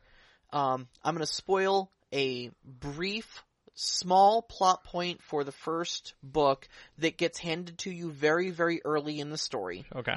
Like first five chapters. Okay, so you will- spoilers. You, will learn this. Yeah. Um, but like the first book is a character creating a crew, and they're like, "Okay, what are we up to?" And he says, "We're going to topple the the Lord Ruler and end the final empire." And they're like, "Haha, okay, Kelsier's off his meds again. Mhm. Cool. What are we really doing?" And he's like, "No, we're toppling the final empire. Yeah, that's that's our goal. That's that's our goal." I'm done with this crap. And you don't do that by just being like, "Okay, cool. How big of a magic sword do we need to kill the Lord Ruler?" Yeah. Like that's not what it's about. You've I got mean, to eventually that's probably the goal to kill him, but like, you've got to create advantages. You've got to manipulate people. You've got to move pawns on the chessboard to make favorable situations that even getting that far is possible. Right. And you can't just tear everything away. But va- yeah, a vacuum is terrible. Yeah. Yeah, exactly. Um, and so the whole system of creating burdens um, via doing damage to your opponents through social means or mental means or even physical means um, creates advantages that are exploitable, things that will last, things that you can work into Yep. and manipulate and diminish your opponents without having to entirely kill them or something like that, which is a pretty high profile thing. You know? Yeah. But it definitely teaches you what this game is trying to do. Yes, exactly. All right. Let's get some closing thoughts before we get to these questions. All Or right. unless you want to do the questions before the closing thoughts. Uh, no, let's just closing thoughts real quick. Okay. So, what does Mistborn do well? I think because you've read the books, uh, I'm going to give you that one. Uh, I will say it absolutely to me feels like Mistborn. Okay. Um, that's the biggest thing. Metals are just part of the culture. Um, they they go out of their way to say like, yeah, magic is just a word we use in the book. Uh, it's nothing you would ever hear a person say. There's no magic versus martials. Like, Okay. um, everybody who can use allomancy is balanced essentially just against everybody who can't and such Mhm. like that. Um, they're just extra things you can do. They're Okay. tools. Yeah. Um, and I mean, aside from just the system feeling like it, the game just feels like it. There's the emphasis on social combat. Mhm. Um, you know, I feel like I've, I've I've talked about a lot of this before, but like it really, really does feel like the books. Every time I saw an example of gameplay in there, I was like, oh yeah, yeah, yeah. It's like that one scene from the books. I remember now. That was the one guy from the book. That's the guy from the books. yeah, but uh, I, I will say to to the the social aspect is that I feel after reading this, I understand what Dune was trying to accomplish with their social better. Yeah, It's different, but I understand it better yeah, because of this. yeah, definitely. I think they they iterated through the turns and through the way that they communicated it and through the way that they described the use of tools and extras and things like that. It is it is complex, but not nearly as complex as some other social systems and how they work with them. I found it very manageable. Yeah, I, Very manageable. it's it, I would still say for a social system, which is again super hard to do, mm-hmm. it, they did it exceptionally well. Probably the best that I've seen so far. All right, all right, and and Um, that's saying something because you're the you're the the social system guy. Yeah, and the fact that you reading through this was like this this is a game that is the books that I read. Like, yeah, this is well laid out. Mhm. I was able to follow everything. Yep. And pick up on the things that you've told me about the books while reading through it. Yeah, Nothing felt out of place, nothing felt like extra weight was thrown in a direction because it's more game like. You know? Yeah, and I, and I think that's that's the other thing too is that the book itself is very complete. Um, it it's a thick book. It's a chunky book. It It's is a- it's it what, is. six hundred ish Almost pages almost six hundred pages. Um, and uh, but it it does a great job of describing all the world building for you. It goes uh, through every single system. It goes through all the metals. Um, it's got a, a rogues gallery at the end, so even if you're looking for like, hey, what can Kelsier do? What can Vin do? The two main characters from the from the first book, you know, yeah. um, it gives you those uh, characters uh, not only as um, you know possible playable templates or something like that if you wanted to retell the Mistborn stories from Mhm. the books, but also as benchmarks of like, okay, I know how powerful Kelsier was in the books narratively, hmm but what does it look like on paper so I can judge that? Yeah, you know? and then what do other people look like? Give Yeah. give me a cadre of other things that I can quickly glance at. So effectively, Give like you a conjure of people. yeah, exactly. Yeah. and that's I, I liked that. And again, I'm gonna say it again. The book is beautiful. Yeah, The. PDF is fantastic. really phenomenal. Yeah, if you want to see a very if if you're making a good game system and you want to see a good PDF of a game system, go find this one. All right, so enough fangirling over that. Sure. What does Mistborn not do well? Where where where did it fall short for you? Okay. I'm I'm not going to say I, I can't immediately say that it doesn't do it well. Okay. Um, but I can say that people who need rules and structure may find this challenging. They may see it as something that has rules and structure, but it it quickly falls away to narrative I and agree. and and a lot of you know oh yeah it, it feels like it should be savage world but it still doesn't have hard mechanics that are that, you know it, it's it's sitting in an odd position and if you look at it and you're like oh it's just like savage worlds and you present it like savage worlds you're going to have some players who are thinking the mechanics are going to be as hard as savage worlds yeah. and find that there's a lot more iffy There's there's a healthy peppering of fate and uh, uh, powered by the apocalypse in here, oh very where there's so. a lot of things that are defined as whatever the storyteller decides the narrative should be, yeah whatever's narratively appropriate. Yeah, Um, and and it works in the system. That's not a complaint that they did that. correct.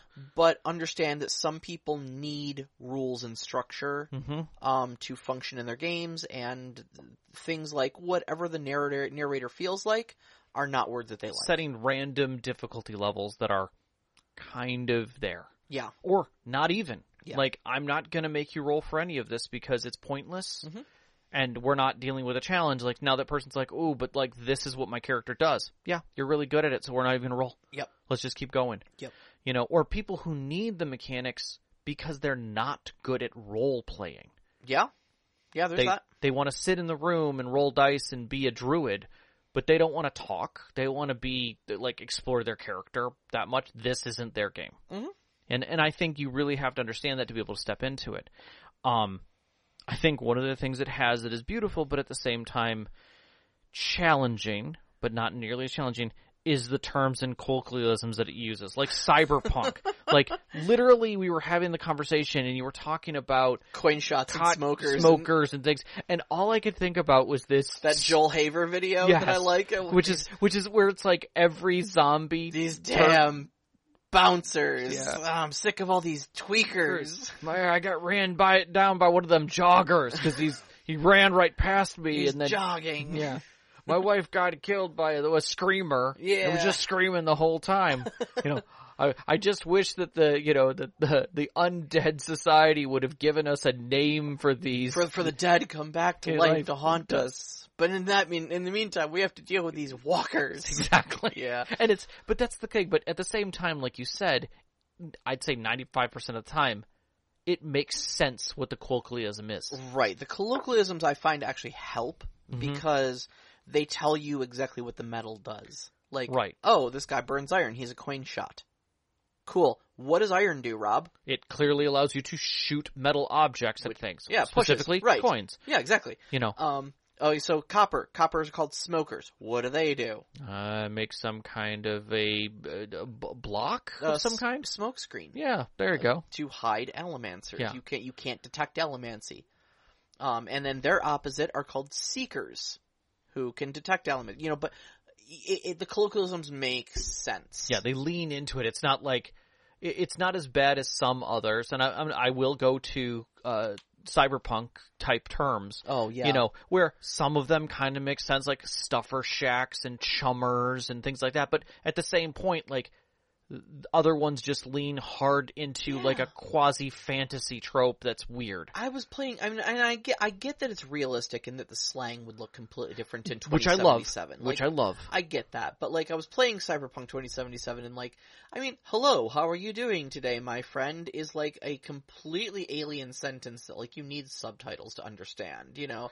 I watched the uh, the end of Cyberpunk. I, I don't have it, but I Uh. wanted to see how the end of the story goes because apparently there's a couple different versions of it. Sure. and just listening to the chummer speak that you know uh that your your the characters go back and forth really was like oh my god like i can follow this but holy crap Yeah. Yeah. like it's an undertone of an underspeak but it's cool like it does get you into the setting but at the same time i can i can feel people like misusing it but i think in this they probably would lean into it In the in the books, there's a uh, there's a character named Spook. uh, Okay. who uses um, Eastern dominant slang Okay. uh, constantly, and he's exactly that type of character. Like main main characters who grew up in Luthadel, uh, like sit there and go like, "What did he just say? Did, Yeah. did do we have a translation for that?" You yeah know? yep no and that that's cool that's cool but I, I think that's I think you can lean into it more or less and really make it but at the same time it's a thing that can be challenging Yeah, agreed, agreed. That there's Um, a lot of a lot of vocabulary to learn for the game. but I think I think one of the things that it doesn't do well is that it presents itself in many ways as a this or a that and constantly says it's narrative heavy Mm-hmm.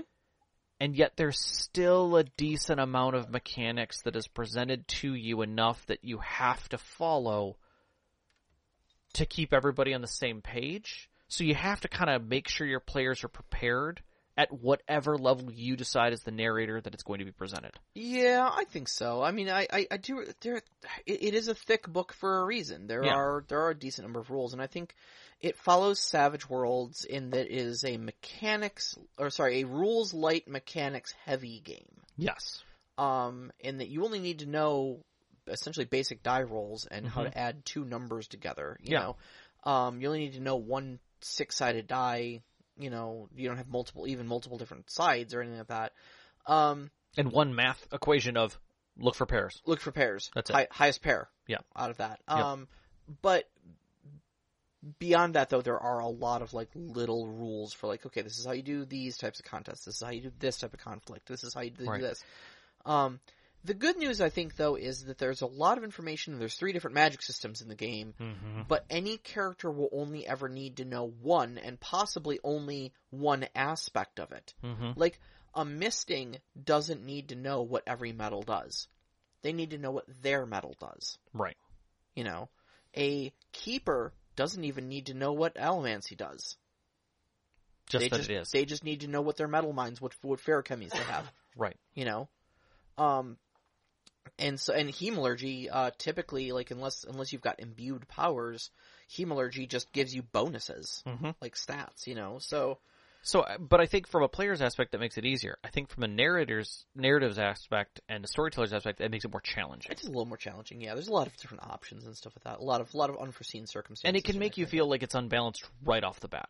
Yeah, sure. Like, I would not.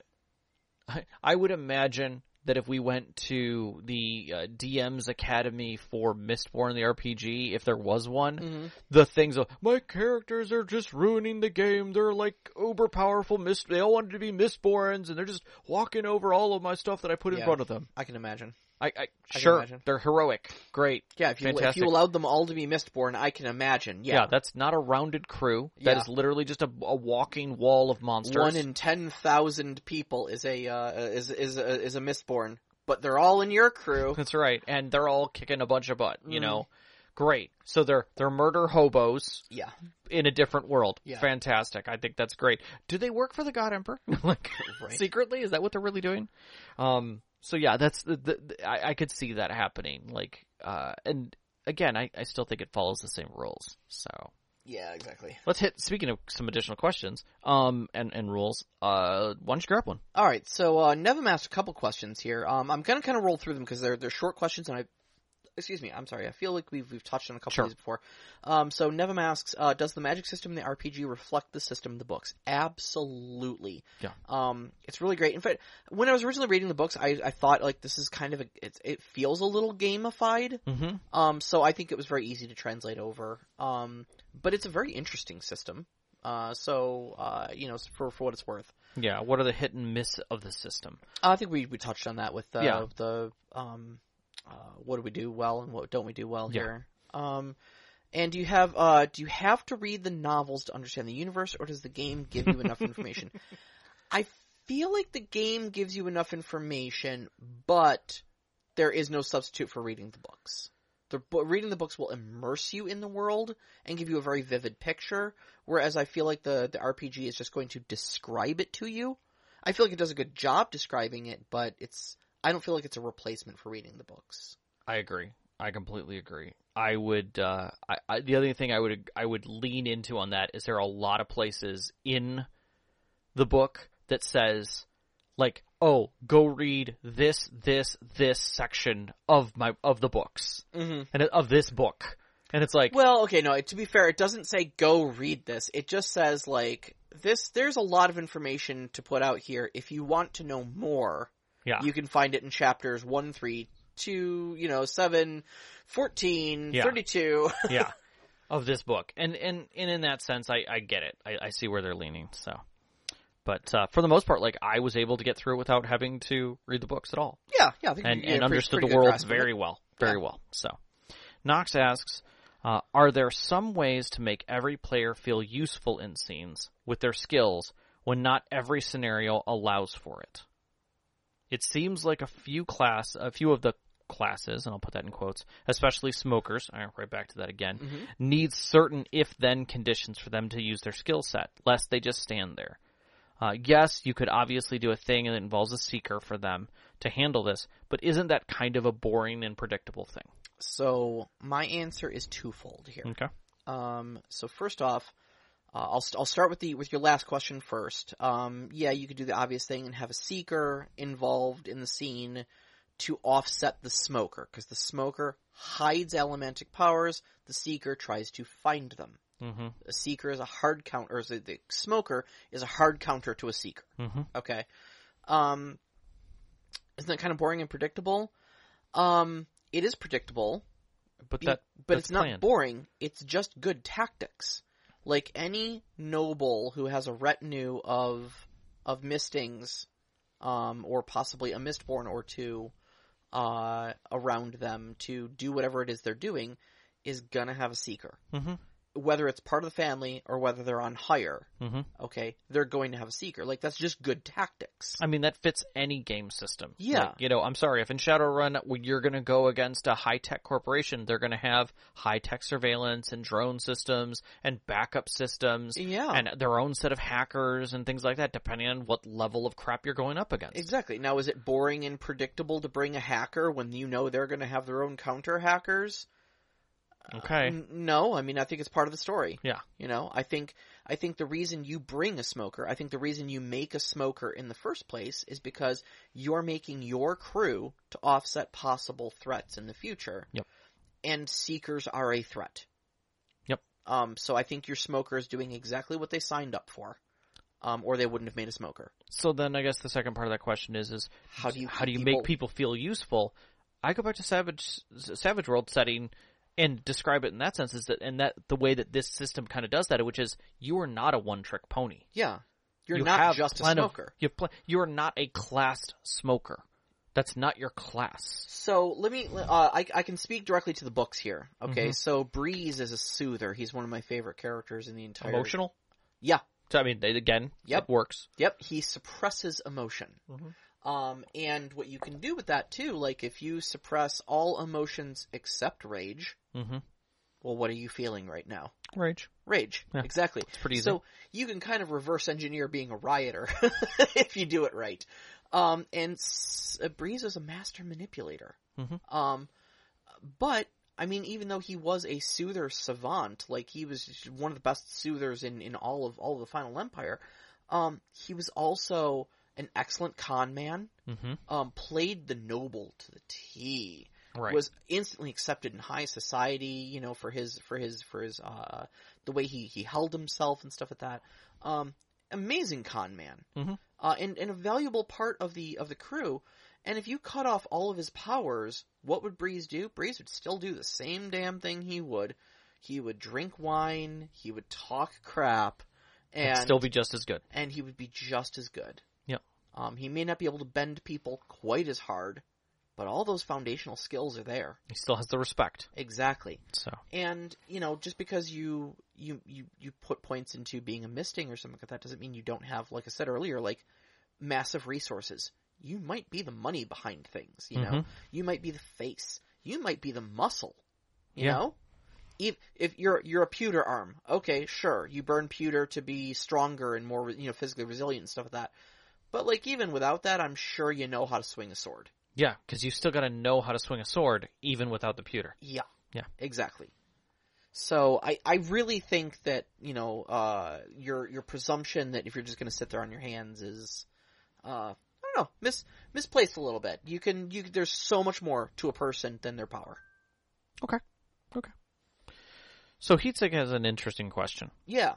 Uh, the Mistborn adventure game suggests the group be a crew and implies the suggests. I think that word suggests needs to be in high quotes because it's required almost. Uh, implies that it should be an Ocean Eleven's type shenanigans. Does the book have any tips or tricks on how to run a heist or an intrigue style game? I will say it does, but it doesn't say that it's a heist or an intrigue style game. Yeah. Um, it is explicitly put in there in the narration of how to run the game. intrigue style, I would say yes. Hmm. Heist, no. No, it's but it can be Mhm. within that without a doubt. And I, I will flat out say the game the game does the books do have it. Again, they don't paint it as heist. They don't paint it as intrigue. They paint it as you have a goal and these are the kinds of things that'll happen to achieve that goal. Yes. Let's go through that. Yes. I think by having the crew and having the crew have a common goal other than let's make lots of money.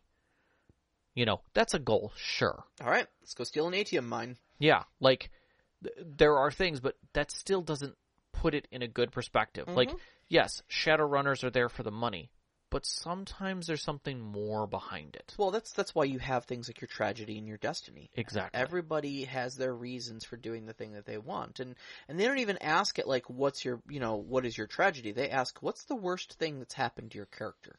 yeah, That's what your tragedy is, but it's how they phrase the question, right. not, you know, like if you were to say the the worst things I ever had in my character is I was broke. Right. I mean, I'm sure that that's that's very bad. Don't Right. get me wrong, but like we're looking for like I was to- tossed in the pits of Hathsin, you know, Right.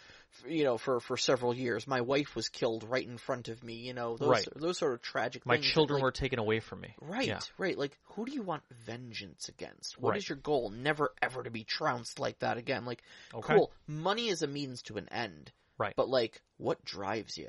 Yeah, exactly. And I Uh. think that uh, by by that you are creating this team that is not even necessarily all like there's a trust level between them Mhm. because of a common goal, and that trust keeps getting built because the common goal is still there. Exactly. you have to have that common goal, and everyone has to be sold on that common goal. And I think that right there creates a special kind of investment in a game, Sure. especially for the players and the characters. Mhm. The second part of this is: Do you two have any advice on how to uh, uh, of your own for running this style of play? My first thing is lean into what the game is asking to do, which is get a crew and build the crew as it should be. But even like characters concepts can be there, but the thing is is that the crew needs to have that common goal. They Yeah, need to have yeah. a mission. And at that point, you can craft a story around that mission. The world is there. There's all kinds of stuff available to you. Don't try and craft an elaborate plot and then throw these people into it. Right. Right. That is not the way this game is meant to be run. It is meant to be run in a not necessarily in a sandbox way, but to a sandbox level. Meaning, I have five players. These are the you know they want to create a crew, but they all are agreeing that we they want to you know f- they want to free a bunch of people. You know, free a bunch of skaa and start a rebellion against a, a noble house. Maybe one of the players has a really cool backstory about losing their home and being, you know, sh- shunned shunned as a noble, and they want to get their standing back and get that guy. Yep. Yep. Sure, that is fantastic. The whole group is behind it for their own independent reasons, but that is a story. Great. As a narrator, lean into it. That's their story. Don't go take them in another path. Mhm. But there's a lot you can do with that. All kinds of stuff. Agreed. Uh, I, th- I think any advice I would have about running uh, a heist or an intrigue style game uh, is already being done very well by Mistborn. Yeah. Um, like I think that the fact that you start by creating the crew and then roll into character creation is probably my biggest piece of advice if you want to run a heist or, or, or intrigue style game. Is make sure that you act as a cohesive unit first, and then create the individually individuality of your character second, to make sure that you can pull off a crew style game like Leverage or Ocean's Eleven. Yeah. And I dare say that if you're going to run a game, especially like a one shot or something, Uh-huh. where there's nothing to say that you couldn't have a bunch of pre-gens and actually do in media res, meaning you could say, you guys have been together for several months. You've pulled a couple small things here and there to get yourself to this point where you all feel comfortable. Mhm. So you have history. And, and lean into some other things that other systems do well with the bonds and stuff of just discussion between each other meta so that you're ready to go and rolling versus you're a bunch of first level people all being called on an adventure and you have no trust between you Yeah, agreed. or agreed. or common reason. I think everything leans into that design. Agreed. Uh, and the last question: uh, What is your favorite thing about the system? Um, I think the uh, the the metals system, like how how the rules translate from what was written in the book into the rules for the magic systems, um, is amazing. Okay. Absolutely amazing. And I found myself while reading thinking, wow, that'd be a cool power to have. And then I'd flip to the next metal and I'd be like, wow, that'd be a cool power to have. I flip to the next metal. Wow, that'd be a cool power to have. And I think if you can inspire me on a page by page basis, I think you're doing something right there. I think I never once looked at it and went, ah, really, guys? You know? I think for me it was the the the fact that the design of the conflict system could work across all aspects of conflict Yeah. physical, mental, social, and that a player only needs to understand the basics of it. What's my pool? I roll. Yep. That's it. And that was Like- that was my close second. And and Yeah. looking at that made me understand how to handle social stuff in systems and that this feels very accessible as a storyteller uh, from a mechanical aspect. It is it is achieving something that that allows accessibility for players who are not players, not characters, players who are not socialites Yeah. to be socialite in a game where the mechanics are the same as the fighters Yes. Yes. and they roll the same style dice, they play the same game, they get the same, and they just they they can narrate as little as they need to for their approach to mm-hmm. explain it, and get a nice result and have a beautiful story and still be just as engaged as someone who is a super fighter and wants to dramatically explain everything they're doing. Yeah. They can have that, and I love that accessibility of the mechanics. It is it is just as valid uh, like the the example of social combat gameplay. It's like it's just as valid to go in there and be like, I'm gonna talk crap about our target, and uh, I'm gonna burn zinc so that I'm gonna riot their emotions and make make people really riled up about how bad bad people they are. Okay, cool. Roll social damage. Yeah, let's you do know, this thing. just do some character oh, assassination. you know. oh, you you got a couple nudges out of that. All right. Oh, right. They Um, take four social damage, which is also a Yeah. strong burden. So what uh, what secret did you find out about him through that? yeah, exactly. Well, I don't know. Um, he's got terrible gas. All right. All right. you- you He's just now known found- as the dude with gas. You you now know secretly that every time he's ever had a lover, all of his lovers have said that they will never return to him because his flatulence is horrific. Yep. There you go. There you go. Like now you have a secret. You're like, oh, that's a terrible thing, but like it's what they created. Yeah. And as a narrator, you can expand on it, and they just gave you everything they needed to do that. Yep. And there's not a lot of systems that give that grace to people who don't have the oratory sitting at a table. Sure. Sure. I love that. I that that is a spark for me. So All right. Well, we have gone oh, Well an hour, hour and forty-seven minutes here. we of did it a- But but I think we did we did it justice, and I think we're both very excited about this game system and about the world that it presents. So I think uh, I think it needed a little breathing room. Uh, next week's topic is uh, just going to be things we wish we knew as a new storyteller. Um, this is going to be kind of uh, touching on some of the 101 stuff, uh, We've but done this before, but like I think it's a good time to come back to it because I think just because of all these system spotlights, it's kind of exposed more of us. yeah, we've we've learned a lot about uh, about different gaming systems, and I think that's uh, valuable information to pass on. Uh, but you can find us on Twitter at st underscore conclave, on Instagram at st underscore conclave. Listen to us live every Wednesday night at 7 p.m. Eastern Time on mixlr.com slash storyteller dash conclave. And uh, join us on our Discord. Shoot us some questions, just like uh, Heatsink, Knox in the Box, and Nevum did, uh, so we can answer those on the air for you. Always appreciate it. You can find that link on our Twitter as well as our website, storytellerconclave.com. We'd like to thank our Patreon members who support us every single month, especially our name members, Knox in the Box, Subjet, Sam, The Arcane Asylum, Sparkle Motion, Veteran, Hulavu, and Sean. We always appreciate that. Our pre-show music is by Arcane Anthems. You can find that at patreon.com slash arcane anthems. Our intro music is Beyond the Warriors by Geefrog. You can find that at geefrog.bandcamp.com or on Google Music. And our outro music, which you're hearing right now, is Only Our Footprints in the Sand by Midair Machine. You can find that at freemusicarchive.org. And big shout out as always to our families, Vicky and Sean. Thank you so much for loving and supporting Thank you, us. thank All of our friends have sat with us at our tables over the years. Uh, uh, a big shout out to uh, Knox in the Box and uh, Sean for introducing me to Mistborn in the first place, and you, every single one of our listeners. We love you so much. Love you guys. Good night. Good night.